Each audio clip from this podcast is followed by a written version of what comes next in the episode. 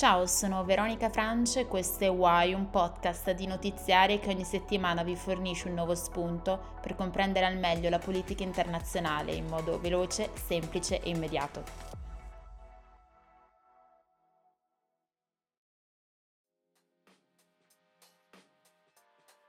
Valeria corre, Valeria sorride, Valeria piange, Valeria ha grandi sogni.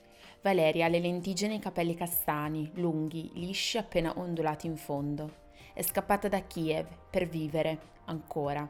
L'abbiamo incontrata in una giornata soleggiata di primavera a Lugano, vicino all'università, ed è proprio qui, in Ticino, vicino a Lugano, dove attualmente vive come rifugiata. Um, we had to leave the man behind, ah, and ah, okay, so yeah. we had to move just with me, my mom, and my brother. And we are originally from the eastern part of Ukraine, which is Donbass area, and okay. it has been occupied since 2014. Mm-hmm. So we had to move twice. Um, yeah, so when the war started, it was not like new for us, but we couldn't believe. A 22 anni viveva a Kiev, dove lavorava e dove ha frequentato anche l'università con una laurea triennale in turismo internazionale. Le sue origini sono nel Donbass, Dopo il 2014 l'occupazione russa si è dovuta trasferire per ben due volte. Parla diverse lingue, tra cui il russo, anche se non si definisce pro-Putin. Il padre e il nonno sono rimasti in Ucraina, mentre lei, la madre, il fratello e la nonna sono arrivati qua in Svizzera. Eh, nel padre e nel, nel nonno combattono direttamente, ma sono volontari, aiutano la popolazione come possono diciamo che nulla di, di ciò che sta accadendo è completamente nuovo per loro, ma comunque sono rimasti totalmente sconvolti da ciò che è accaduto la notte tra il 23 e il 24 febbraio. I speak Russian, so and the eastern part is like super pro-Russian, yeah. I guess. Yeah, um, but no, right now I don't feel like uh, I would support Russia or anything. I'm against that, so uh, I don't feel pro-Russian, or I would uh, consider more Europe, I guess, European side, of course. La parte ad est dell'Ucraina è infatti molto vicina alla Russia, sia geograficamente eh, sia culturalmente parlando, perché molte persone sono russofoni.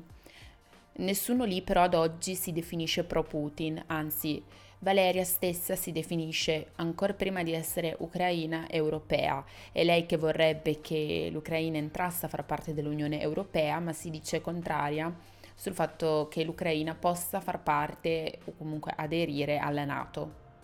Yeah, personally, I would say I, I, feel the pressure, and like I think Ukraine kind of needs to stand up for itself because it's like we can't have NATO because it's gonna be always like this with Russia, and uh, it's really complicated. Um, yeah.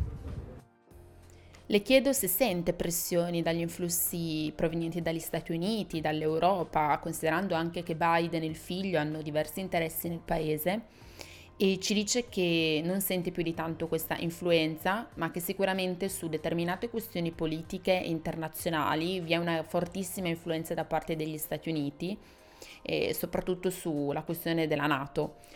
Ma è qualcosa di molto complicato anche proprio per loro come cittadini da comprendere. Lei personalmente non sente più di tanto questa influenza, ma ammette che alcuni suoi coetanei sì.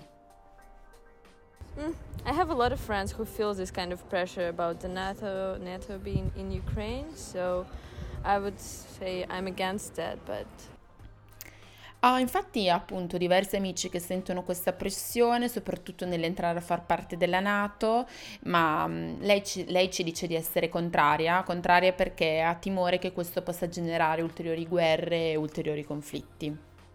Uh, why? Because it puts Ukraine in bad position. Because uh, uh, obviously Russia doesn't want it, and like Ukraine once uh, they accept it, like they cannot. Just, they cannot.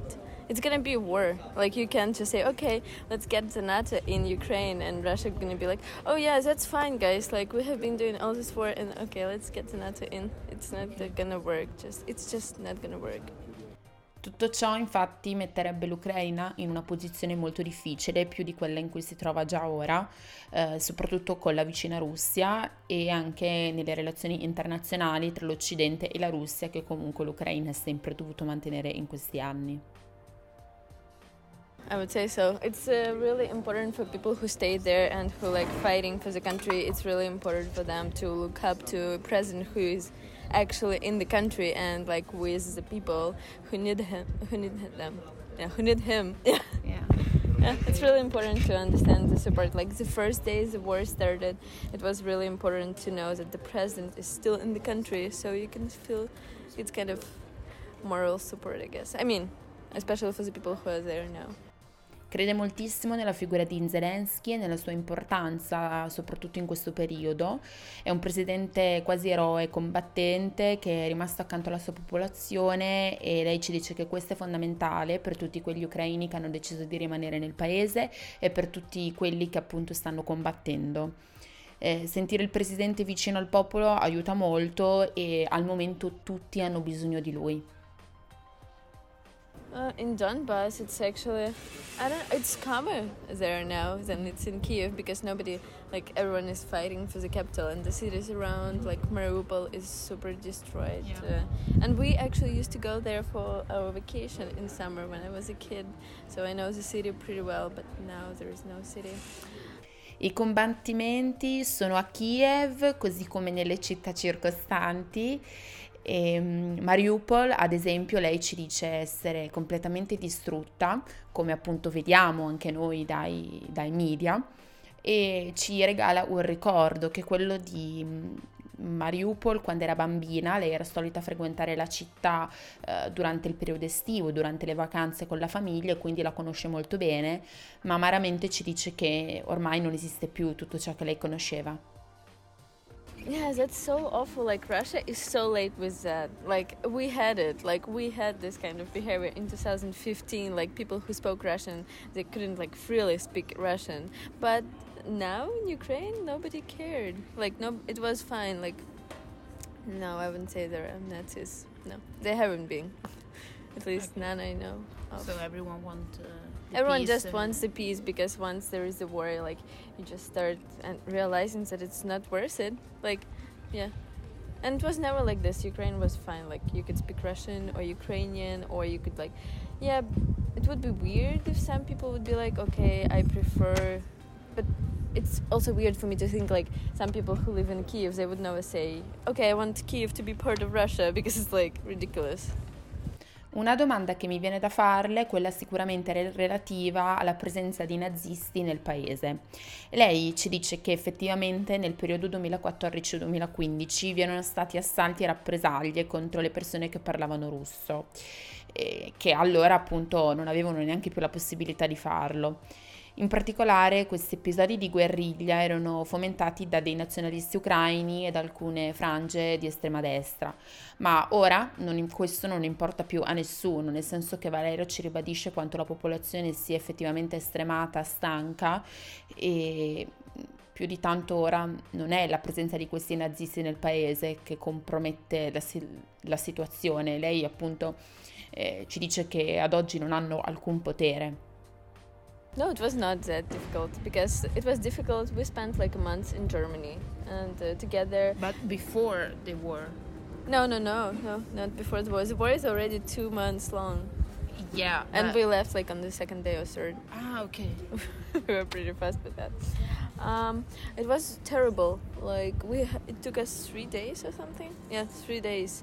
You have to take the evacuating train, and like it's awful. Like inside, Le chiedo del suo lungo viaggio per arrivare in Svizzera, che effettivamente ci conferma essere stato molto lungo, anche se non ha proprio piacere di parlarne. Mm, per raggiungere la Svizzera è partita eh, da Kiev subito dopo li- l'inizio della guerra, quindi dopo pochi giorni. Eh, ha, ha vissuto qualche settimana, qualche mese in Germania e poi insomma è approdata qui. È stato sicuramente qualcosa di molto complesso, soprattutto scappare da Kiev non è, non è stato facile perché ci ricorda come sia stato un vero e proprio viaggio della speranza tra treni e mezzi di trasporto molto affollati in condizioni davvero pre- precarie. Ora vive qui a, a Lugano, precisamente a Caslano, che è un poco distante da, da Lugano e diciamo che qui è abbastanza serena, ha ripreso la sua vita e in maniera anche tranquilla ci parla e cerca di affrontare la quotidianità.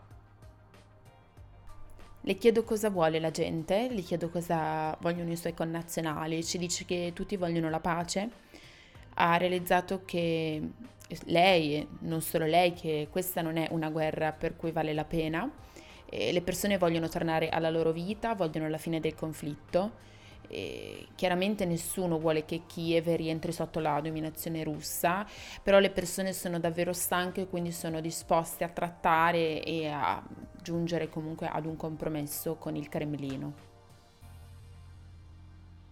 Why è un podcast di notiziare, la cura editoriale di Veronica Francia, Chiara Stampanoni, Alessia Airagli, Liana Pogosian e Dan Pedretti. Il tecnico di studio è Albert Cerfeda. Vi aspetto mercoledì prossimo per un nuovo episodio.